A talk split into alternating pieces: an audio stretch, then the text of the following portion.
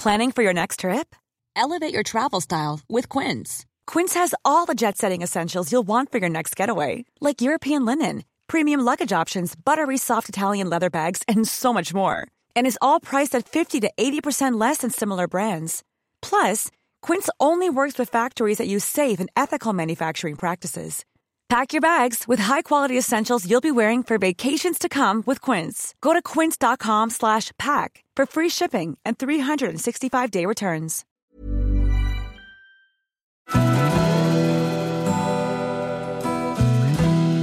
Välkommen till Stora relationsguiden.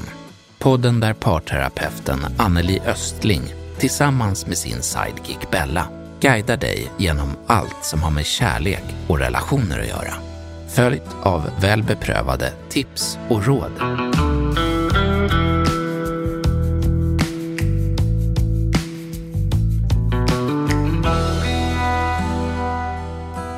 Som en smocka i magen, eller kanske närmare bestämt i hjärtat.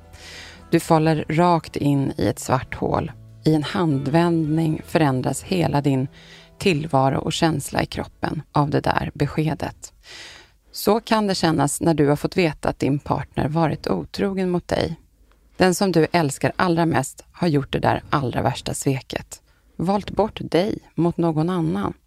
Kanske till och med utan att du ens har fått en ärlig chans att veta att din partner inte var nöjd med er relation. Eller hade du kanske inte sett signalerna innan och varför hade du inte det i sådana fall? Det kan ha varit något som hände plötsligt bara för en kväll och sen blev till en stor sörja att ta sig igenom en lång tid framåt. Om det ens då skulle komma att bli en framtid ihop, var det verkligen värt det? Ja, din partner kanske tyckte det. Och där är också en del av sveket. Känslan av, hur kunde du? Betyder jag inte mer? Och sen då? Hur ska man gå vidare med det här? Är det självklart att man gör slut efter en otrohet? Ska vi göra slut eller ska vi fortsätta vidare? Kommer det bli sämre? Eller kommer det kanske till och med bli bättre? Och man har ju faktiskt hört om de som faktiskt får det bättre än någonsin. Ja, det kan kännas som att man står i ett hav av känslor och frågor och funderingar. Ja du, många tankar och frågor här att besvara, Anneli. Eh, jag kan ju förstå om man väljer att söka stöd och vägledning i terapi när det kommer till just sånt här. Så vad brukar den första stora frågan vara som man kommer med till dig då, när man har varit med om att ens partner har svikit en med otrohet? Ja, det här är smärtsamt, Bella. Och det första som brukar hända när jag kommer i kontakt med de här paren är att det ofta är den som har varit otrogen som hör av sig och vill boka tid. Det har nog ställts som ett krav från den som har blivit sviken många gånger. Och den första frågan brukar vara, kan du hjälpa oss? Vi behöver akut hjälp att kunna prata om det här och reda ut vad som har hänt. Ja, en av de här allra första tankarna som kan komma upp är väl säkert just den här stora frågan varför? Varför har just min partner gjort så här mot mig? Hur hamnade jag här? Hade jag kunnat göra någonting i alla fall för att det inte skulle bli så här? Så hur ska man sortera sina tankar här?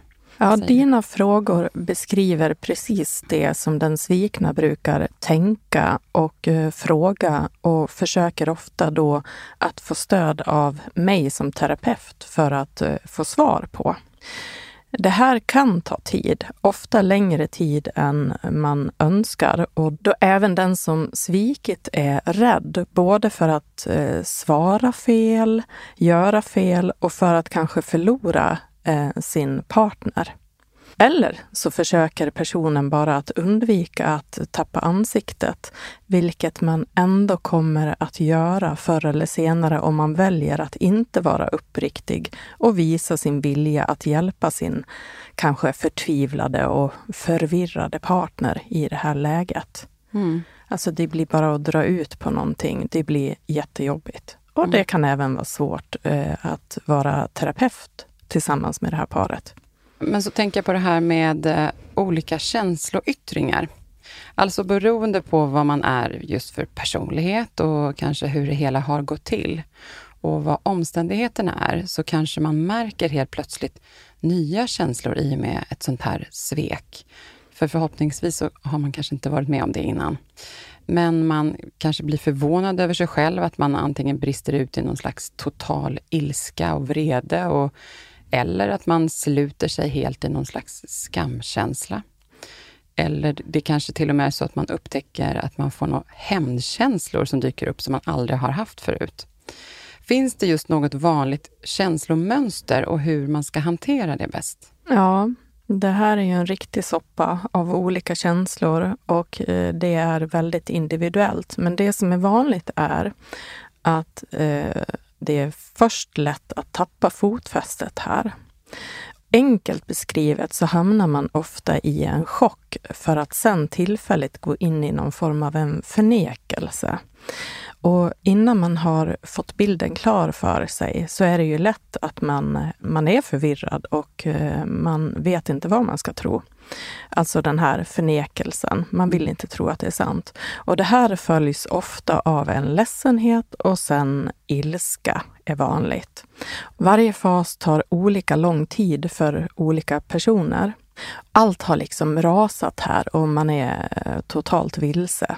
Och det är en skrämmande känsla att bli sviken, att bli bortvald av den som de flesta ser som sin stora trygghet och bästa vän och den som alltid ska finnas där. Och det viktigaste här brukar vara att få veta vad som har hänt för att få någon form av fotfäste igen. Och det kan ta kortare eller längre tid för att få veta det, då den som har svikit är jätterädd och känner sig osäker och skamfull. Det, det är vanligt förekommande. Mm. Eller att man bara sticker huvudet i sanden och eh, vill fly. Ja, men det, det kan jag förstå. Men vad händer då när partnern börjar att berätta? Här finns ofta en försvårande omständighet. Dels så kan man ju bli glad när en partner börjar berätta. Men om man upptäcker att partnern även har ljugit, man inser alla tillfällen då man har misstänkt att någonting har varit fel. Man kanske har frågat utan att ha fått ett ärligt svar eller att man helt enkelt valt att vara tillitsfull och slagit bort alla de här konstiga tankarna och känslorna för att man velat vara en bra, tillitsfull partner. Man, man vill ju inte gärna verka svartsjuk. Och, men att trots att det senare visade sig att man hade rätt och faktiskt blev lurad. Det här är också ett sår som ligger och skaver och försvårar viljan och kraften och orken att kunna ta starka men stapplande steg framåt för den som har blivit sviken. Och det här är någonting de flesta går igenom samtidigt som man försöker förstå vad som verkligen har hänt och vilket steg man ska ta härnäst. Mm, vad tufft. Jag tänker att vi ska ta och lyssna på vad folk på stan har för tankar runt en person som har blivit sviken av sin partner genom otrohet, så får vi höra lite mer mm. kring vad de har att säga. Ja, och jag ställde frågan, vad tänker du är det viktigaste att tänka på för en person som nyligen har blivit sviken av sin partner? Vi tar och lyssnar. Ja, jag skulle nog säga att det viktigaste är att tänka att det inte måste hända igen. Alltså att man måste gå vidare ifrån det och tänka att alla inte är likadana. Ja, men jag tror det är viktigt att man eh, peppar sig själv och att man eh, ja, eh, lyssnar på andra och blir peppad av andra. Att man ska tänka på att känslor är tillfälliga, att man kommer må bättre och att det kanske finns en anledning till att det hände och att man kanske lär sig någonting liksom utav det. Och att eh, inte släppa det utan att eh, våga prata och diskutera om ämnet. Alltså, det som jag skulle säga är nog att man skulle hitta sig själv först och försöka läka sig själv i första hand innan man försöker ta någon typ av beslut eller antingen bli tillsammans eller göra slut eller något. Man försöker läka sig själv i första hand. Ja, man får tillåta sig själv att må dåligt och gå igenom det. Eh, och att man eh, tar den tiden och sörjer men också tar hand om sig själv. Man glömmer inte bort sig själv och inte skuldbelägger sig själv. Det viktigaste för en person som precis har blivit sviken av sin partner tror jag är att fokusera på sunda relationer där man känner sig trygg och kan vara sig själv utan några hämningar. Nej men att man har rätt till eh, sina egna känslor och känna det man vill känna och behöver man vara själv så tar man tiden att vara själv. Eh, och känner man att man vill ha tröst och vara med någon och känner som man känner att man kan lita på och kan få den trösten av är att söka sig till den. Jag skulle erbjuda att vi går ut och tar en öl tillsammans. Och sen så skulle jag kanske rekommendera att han pratar med någon mer erfaren än mig.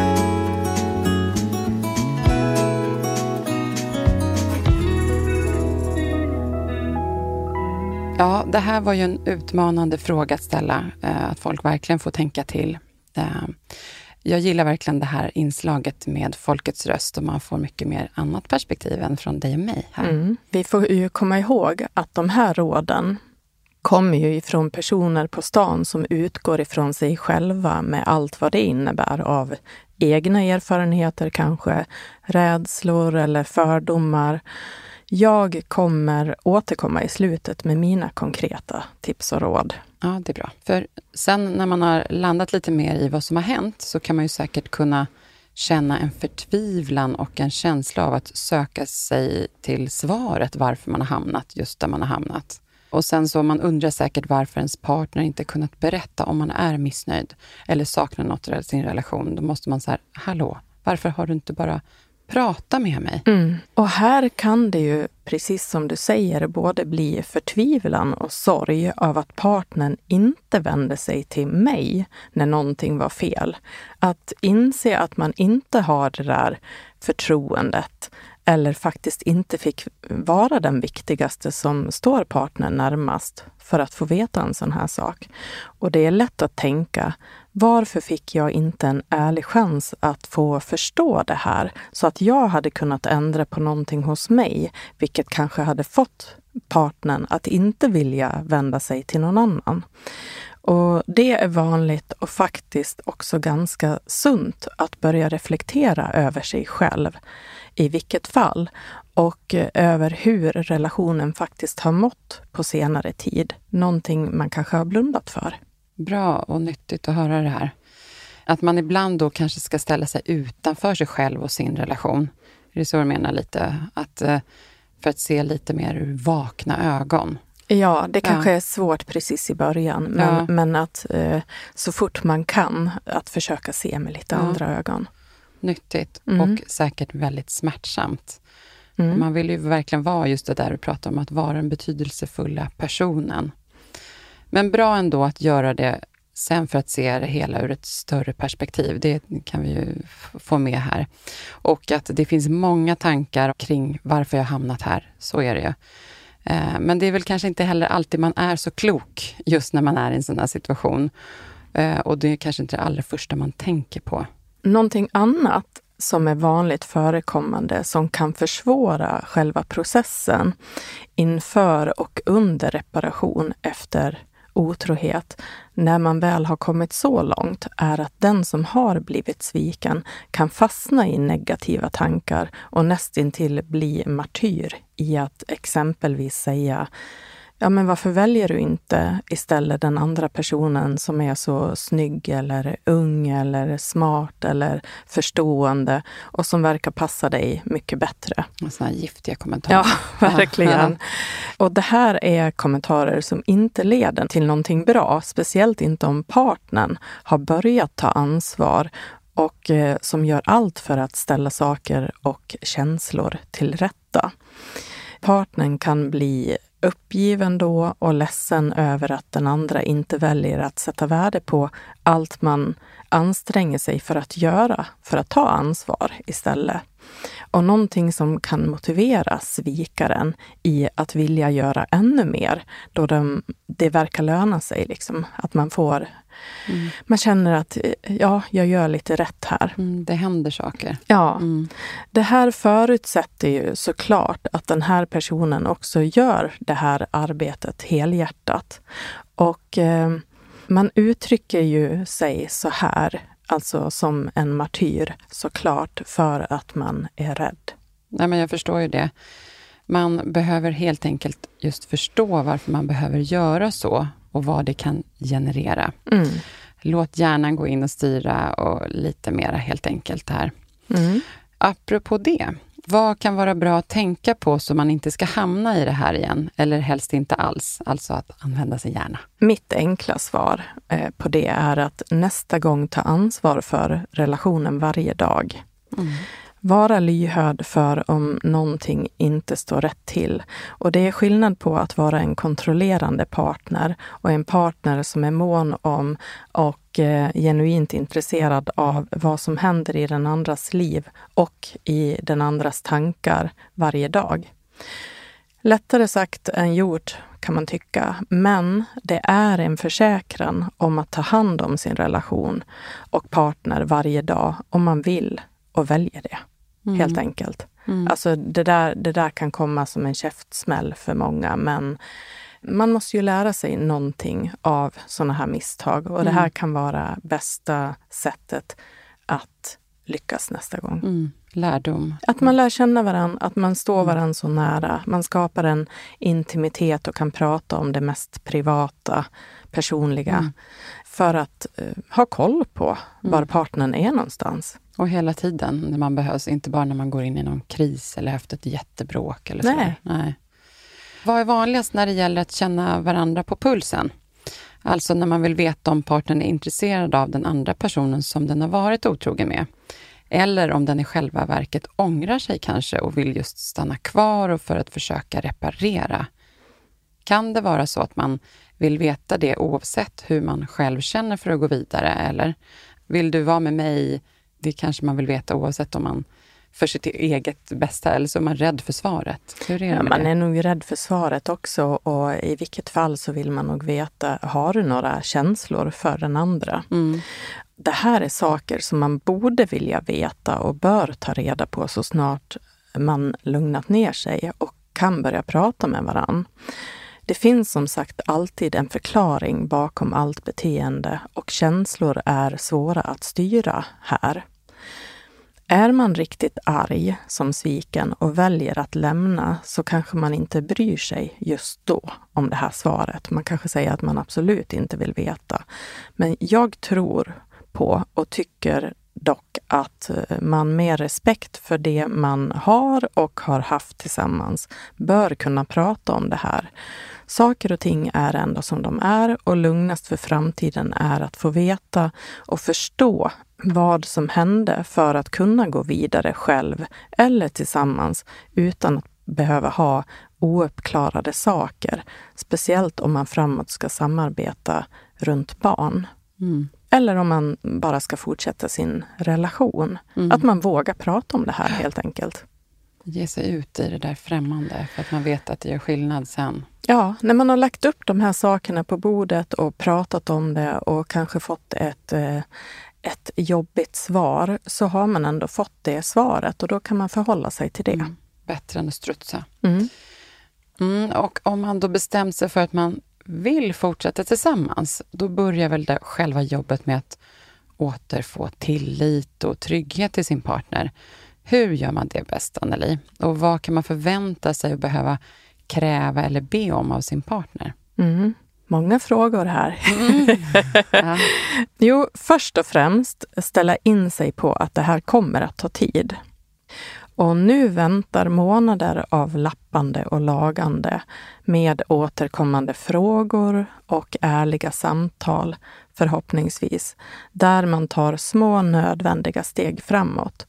Och det är viktigt att du som har blivit sviken då vågar förvänta dig att din partner finns tillgänglig för dig i alla möjliga och omöjliga situationer. Det kan vara lite svårt, men eh, det, det är bra att tänka att man ska kunna förvänta sig det. Och det kommer du att behöva känna för att sakta kunna bygga upp tillit igen.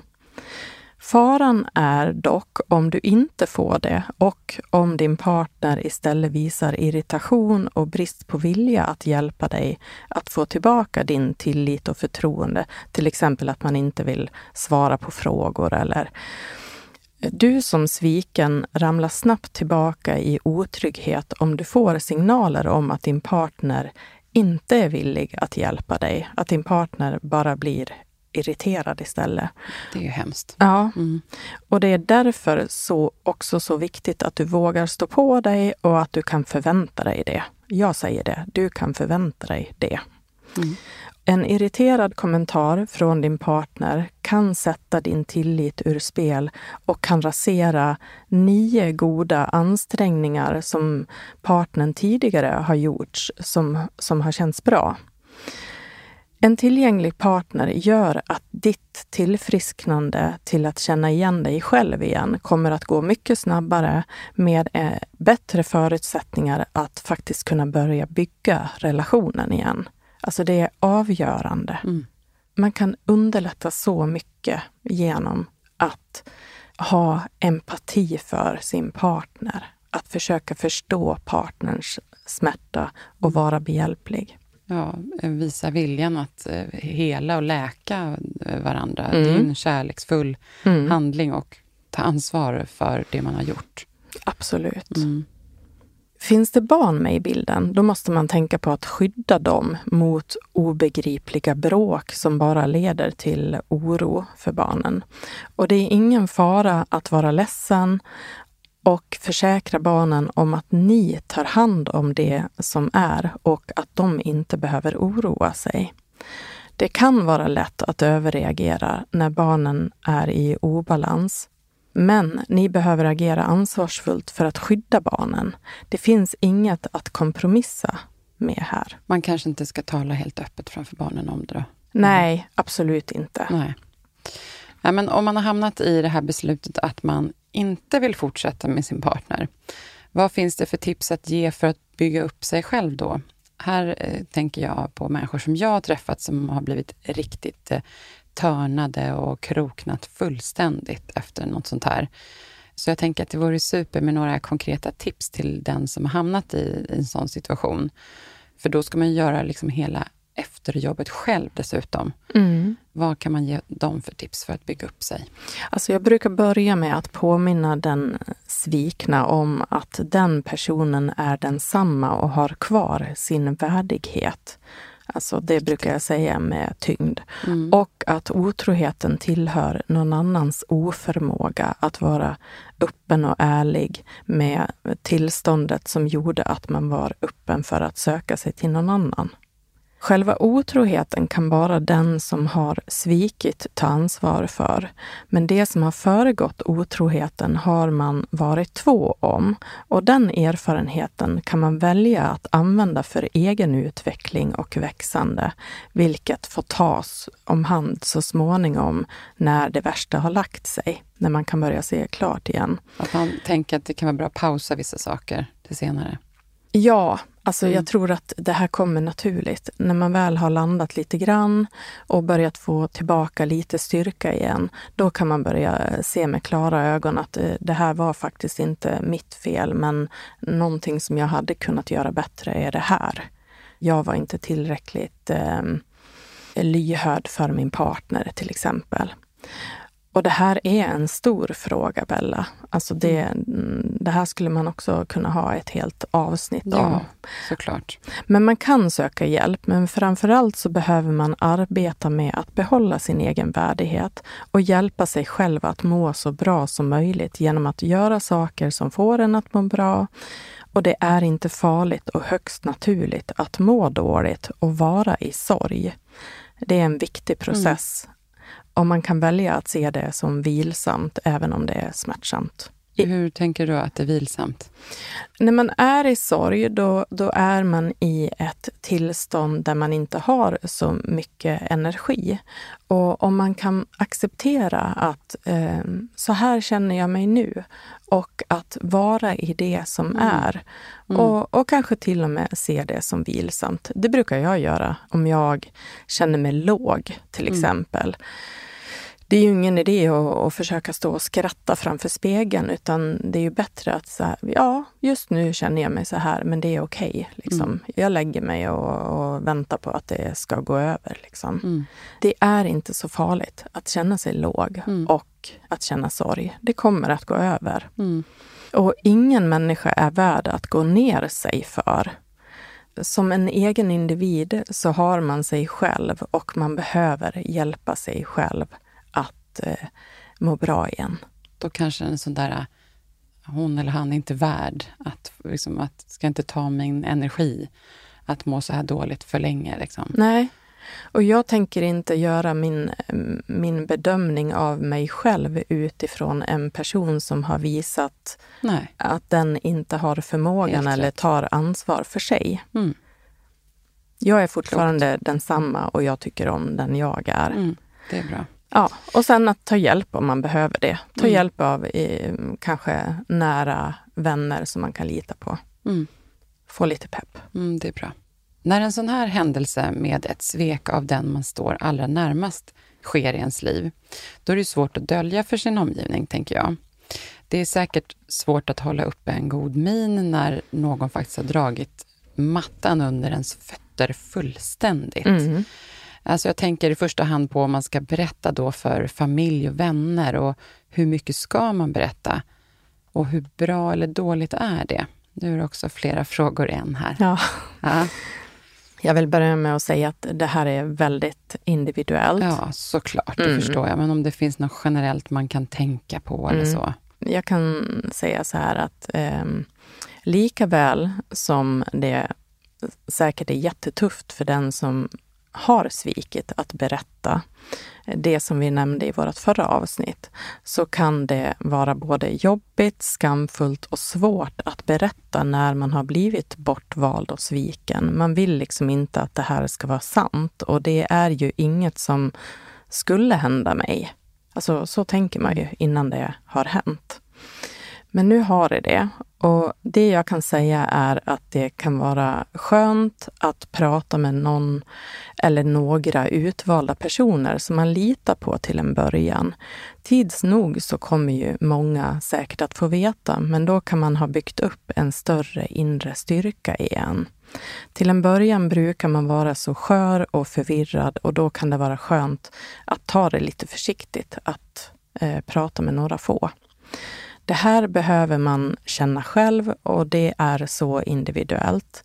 Det jag dock vill varna för här är om den som svikit försöker att sätta munkavle på den svikna.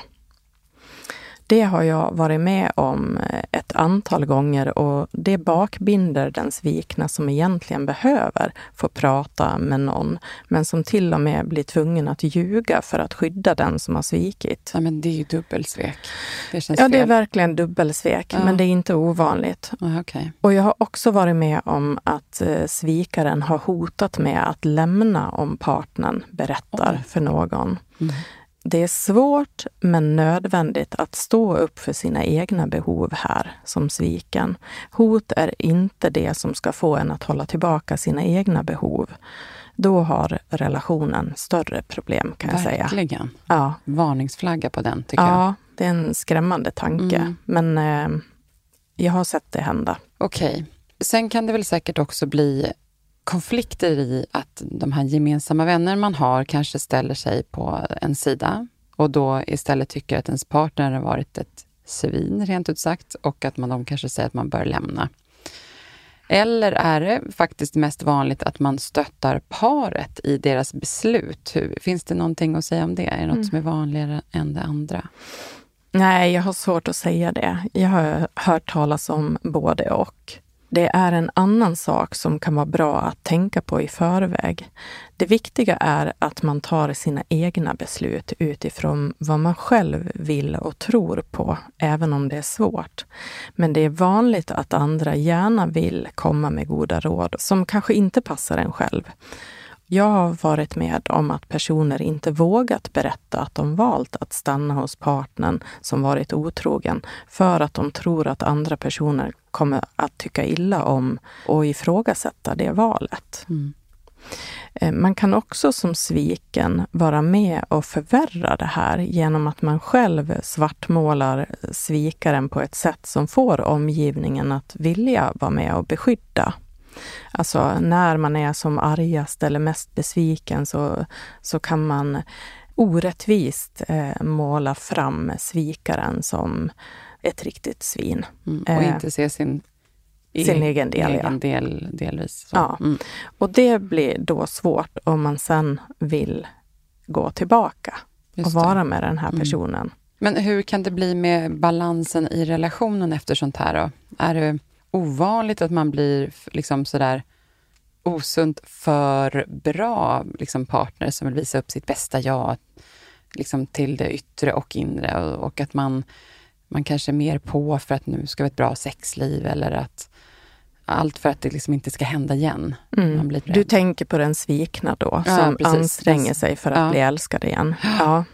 Det är ganska vanligt att den som har blivit sviken är den som försöker att anstränga sig för att både bli älskad och att ens partner inte ska vilja gå någon annanstans igen. Det här blir ju en jättestress. Och det finns en fara med det här.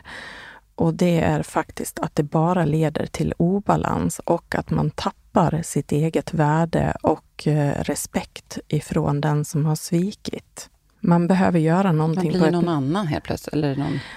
Ja, eller, eller så är man den som man har varit tidigare och det kan vara en del av otroheten. Att man har varit för anpassningsbar och följsam och inte sett till sina egna behov. Mm. Och det är ju dags att börja göra det här. Att våga vara lite tydlig, bestämd och vänlig. Mm, och det kanske inte är så attraktivt med någon heller som är för på. Liksom. Nej. Nej. Det måste vara en balans i det där. Jag tror att det är bättre att vara lite bestämd och eh, ha lite värdighet i det här mm. läget. Såklart. Och du som har drabbats av otrohet måste våga tillåta dig själv att finnas med alla dina känslosvall som kommer upp i det här läget. Och det fungerar inte att hålla tillbaka och kapsla in de här känslorna. Se till att få tid att få ut dem för att hämta hem dig själv igen och återfå självrespekten. Och våga ställa krav på att få finnas med alla de här känslorna och nödvändigt att bli omhändertagen med omsorg och tröst i det. Antingen för att påbörja tankar på att reparera relationen eller för att respektfullt påbörja en väg framåt åt varsitt håll. Har man tur så väljer den som har svikit att ta sitt fulla ansvar här oavsett vilken utgången blir, vilket ger möjlighet framåt att kunna läka och samarbeta bra. När man väl har gjort valet att vilja försöka att reparera relationen så har man också ett eget ansvar som sviken i det här. Och det betyder inte att man är förbjuden att känna jobbiga känslor och uttrycka dem, men man behöver vara med och bidra till arbetet att reparera relationen så att det ska gå framåt så snart man orkar det helt enkelt. Och också för att uppmuntra en partner som helhjärtat försöker på alla sätt att ta ansvar för den smärta som man har orsakat. Och då kan också förutsättningarna skapas för att relationen ska kunna helas och med tiden utvecklas med bådas hjälp.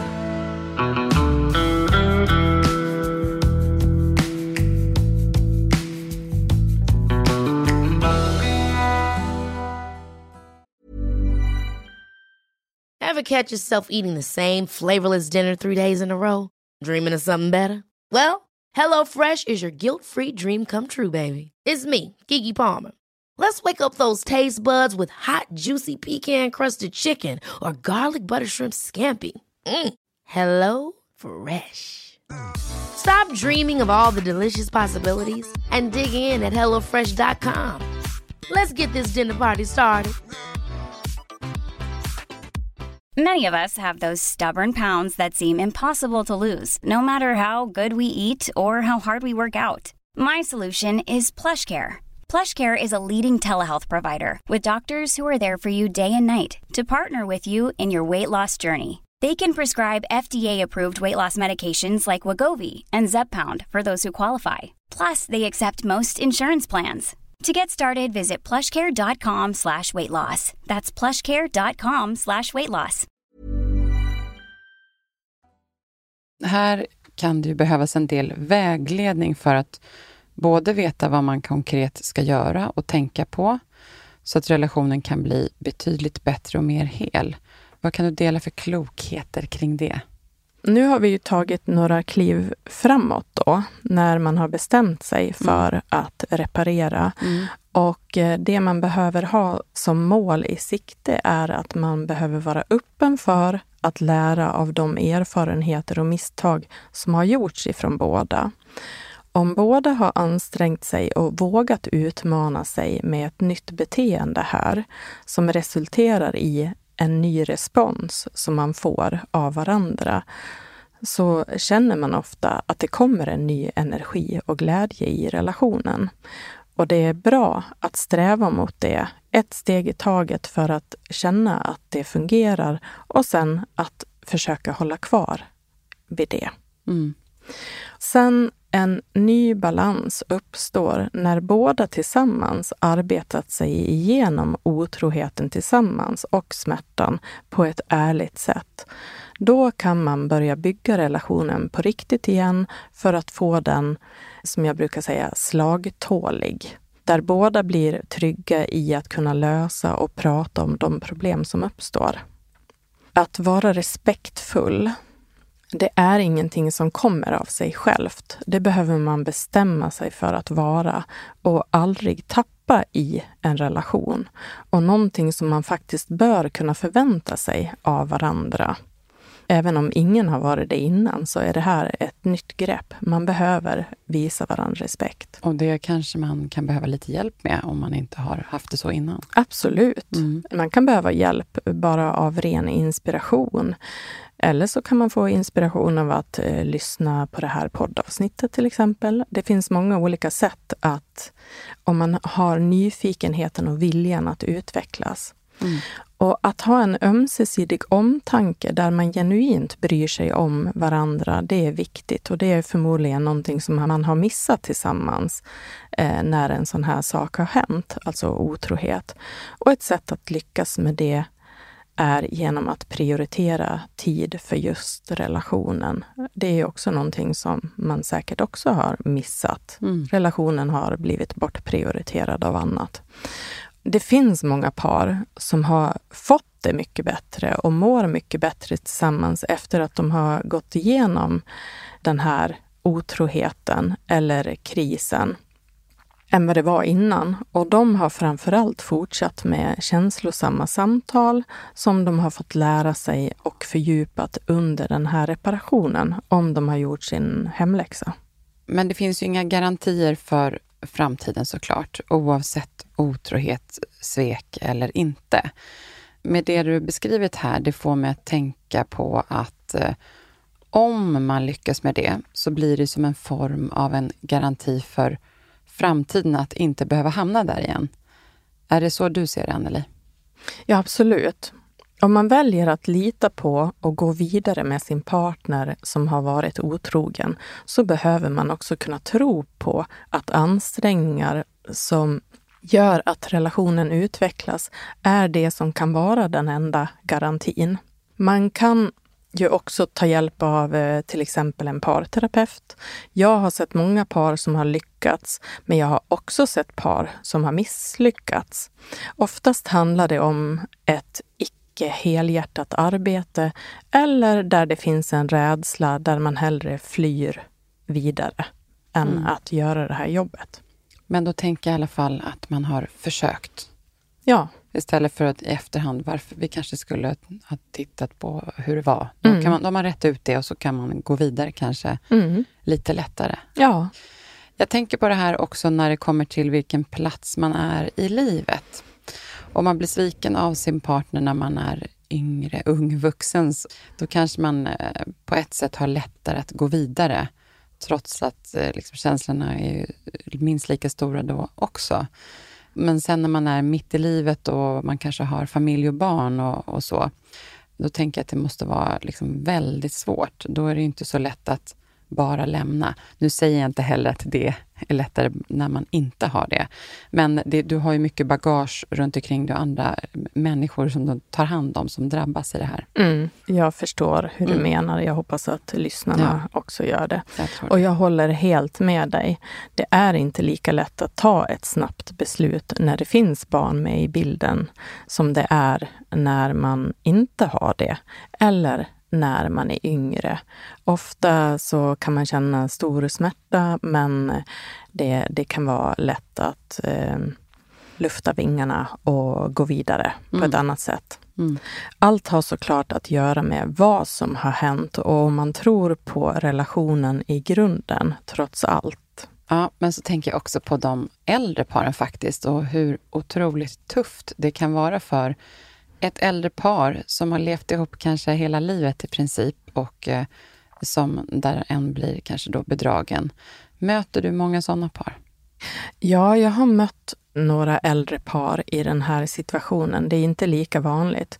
Men min erfarenhet är att det blir svårare och mera utmanande att städa bort en otrohet där. Ofta har man byggt upp så mycket i livet tillsammans och man har mer att förlora och det är svårare att tänka och göra nytt när man lever med gamla invanda mönster tillsammans som man har känt sig trygg i. Man kan bli helt handfallen och bara tanken på att eventuellt söka en ny partner känns helt otänkbar eller omöjlig till och med. Inte för den som redan har tagit klivet då i det här fallet. Och det kan också vara svårt att hantera de här såren om man ändå väljer att fortsätta. Det kan bli som stora ärrbildningar som man bara får lära sig att leva med. Nu känner jag att det är dags för att höra dina konkreta tips och råd för den som har hamnat i den här situationen. Vilka är dina tips idag, Anneli? Jag börjar då med eh, det första tipset. Se till att ta hand om dina behov och förvänta dig att din partner i början ska ha modet att stå kvar och möta dina känslor som kan komma ut i större eller mindre grad. Att hålla tillbaka innebär ofta att man kapslar in sina känslor som antingen blir kvar i systemet eller kommer ut senare då det är svårare för den andra partnern att förstå och orka vara kvar i det här jobbiga tillståndet som kanske inte blir bättre utan upplevs som att det blir sämre. Om du i början ger sken av att du mår bättre än vad du gör för att du är rädd för att din partner annars kommer att lämna dig om du är jobbig, så blir risken för att det händer större om det kommer ett halvår senare. Det brukar vara svårt att bli av med de här känslorna, men mm. eh, vissa, eh, vissa kan ju tänka bort det.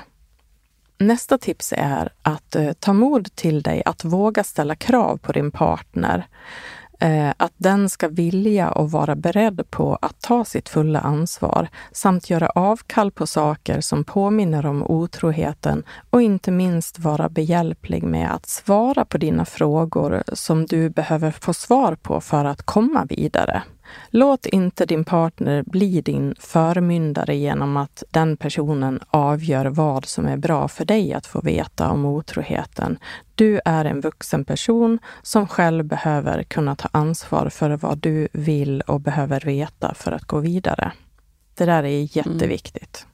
Att, det är vanligt att den... att den andra, den som har svikit, säger att det här är inte bra för dig att veta. Och eh, eh, det, det är väldigt vanligt. Så det är väldigt vanligt. Ja, så mm. det här är en, en jätteviktig uppmaning. Brukar det vara lätt eller svårt för dig då, som hjälper sådana här par, att få dem ändå att eh, svara på sånt som de kanske helst inte vill?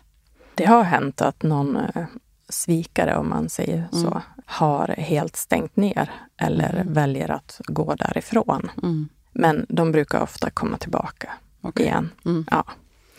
Jag går till tips nummer tre. Ja. Passa på att göra en egen resa i, i det här genom att rannsaka dig själv och passa på att utvecklas som person i det som du gjort som inte gynnat relationen. Som till och med kan vara en del i partnerns otrohet. Otrohetshandlingen är såklart din partners ansvar, men det du bidrog med i relationen innan otroheten, det har du ju en del av. Mm. Nästa punkt är om du har valt att reparera relationen så har du också ett ansvar att så snart du kan och orkar hjälpa till att komma framåt. Dels med de förändringar som krävs för en nystart för relationen, men också med att uppmuntra saker din partner gör för att visa dig att partnern verkligen vill vara med dig och få dig att må bra igen. Det är någonting du kommer att må bättre av själv och definitivt någonting som din partner kommer att känna sig tacksam för och eh, blir att dras till dig och respektera dig mera. Mm.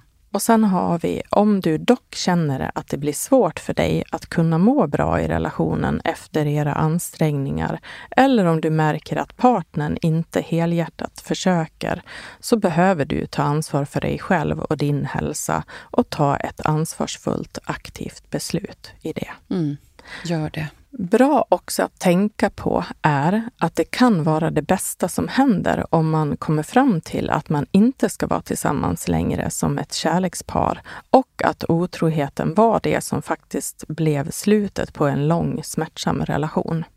Mm. Man kanske har svårt att tänka på det när man ja. är mitt i det där, men man kanske kan se det på sikt. Ja, precis. I efterhand titta tillbaka. Det var väl lika bra att det där hände. Mm. Så kan det faktiskt också vara ibland. Och så tänker jag för alla de som lyssnar som har hamnat i den här situationen, som kan tycka att det är svårt att hitta samlad information om det här. Jag vill påminna om appen som vi tidigare har nämnt och den heter ju Otrohetsakuten eller Infidelity ER för den som vill ha den på engelska. I den guidas man verkligen steg för steg genom hela den här processen. Och du som sviken kommer att få guidning i vad du kan förvänta dig av din partner, men också hur du behöver förhålla dig för att lyckas. Den hjälper många par att få guidning genom det här svåra. Det har jag fått feedback på. Ja, nej men eh, det var klart med tipsen. Tack för dem. Jag hoppas att det här hjälper eh, många människor eh, där ute. Mm. Tusen tack. Eh, då ska jag faktiskt eh, ta och sammanfatta vad vi har pratat om här idag. Mm. Ja, och då har vi här, det kan först bli som en känsla av att helt tappa fotfästet i början. Man har fått veta att ens partner har svikit en. Med känslor som eh, alltifrån chock, förnekelse, ledsenhet och sen mycket ilska också. Och det är ju såklart väldigt givet eftersom det skapas en känsla av otrygghet när ens bästa vän kanske då, det också är för en, eh, bortsett från partner, just sviker en på det här sättet. Det finns säkert en uppsjö av andra känslor och låt dem få finnas. Mm, bra. Viktigt. Och sen är det här med förtvivlan av att man har, hade velat eh, och önskat sig förstå hur dåligt det hade varit i relationen, så att man åtminstone hade haft en ärlig chans att ändra på det och att det inte hade behövt gått så långt. Men i samband med det utvärderar man ofta eh, sin egen del i relationen. Därför är det viktigt att ofta reflektera över hur man har det i relationen. Så var intresserad av din, intresserad av din partner, helst varje dag. Mm. eh, och sen har vi då här, om man inte vill gå vidare med sin partner, är det viktigt att tänka på, för att bygga upp sig själv, se till att inte brytas ner totalt och ha kvar din värdighet genom att göra saker som får dig att må bra. Men kom också ihåg, det är högst naturligt att må dåligt i en sån här situation. Självklart. Och som sagt igen, låt de känslorna få finnas. Och sen så kommer vi till det här då, är det så att du bestämt dig för att eh, ändå jobba med relationen och vill reparera för att komma vidare, då är det bra att komma ihåg att man är två som är med och gör det här jobbet tillsammans även om den som har svikit av förklarliga skäl drar det största lasset då.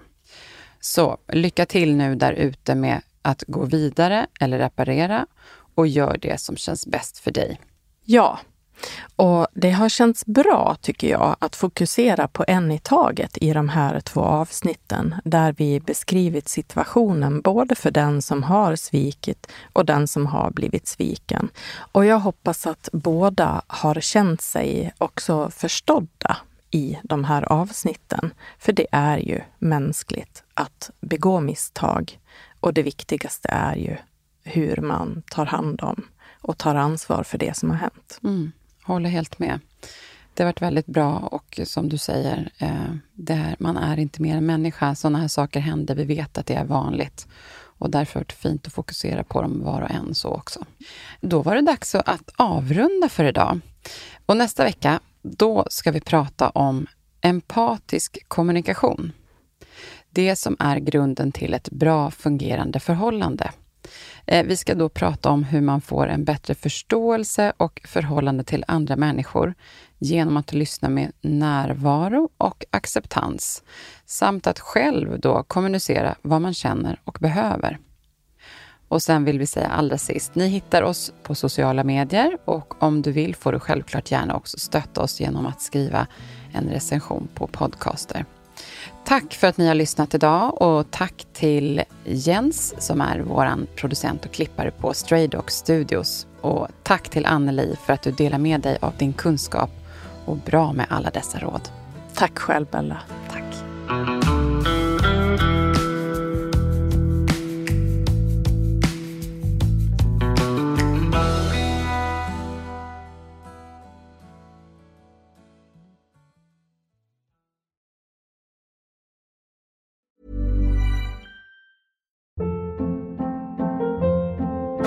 Hold up. What was that? Boring. No flavor. That was as bad as those leftovers you ate all week. Kiki Palmer here, and it's time to say hello to something fresh and guilt-free. Hello Fresh. Jazz up dinner with pecan-crusted chicken or garlic butter shrimp scampi. Now that's music to my mouth. Hello Fresh. Let's get this dinner party started. Discover all the delicious possibilities at hellofresh.com.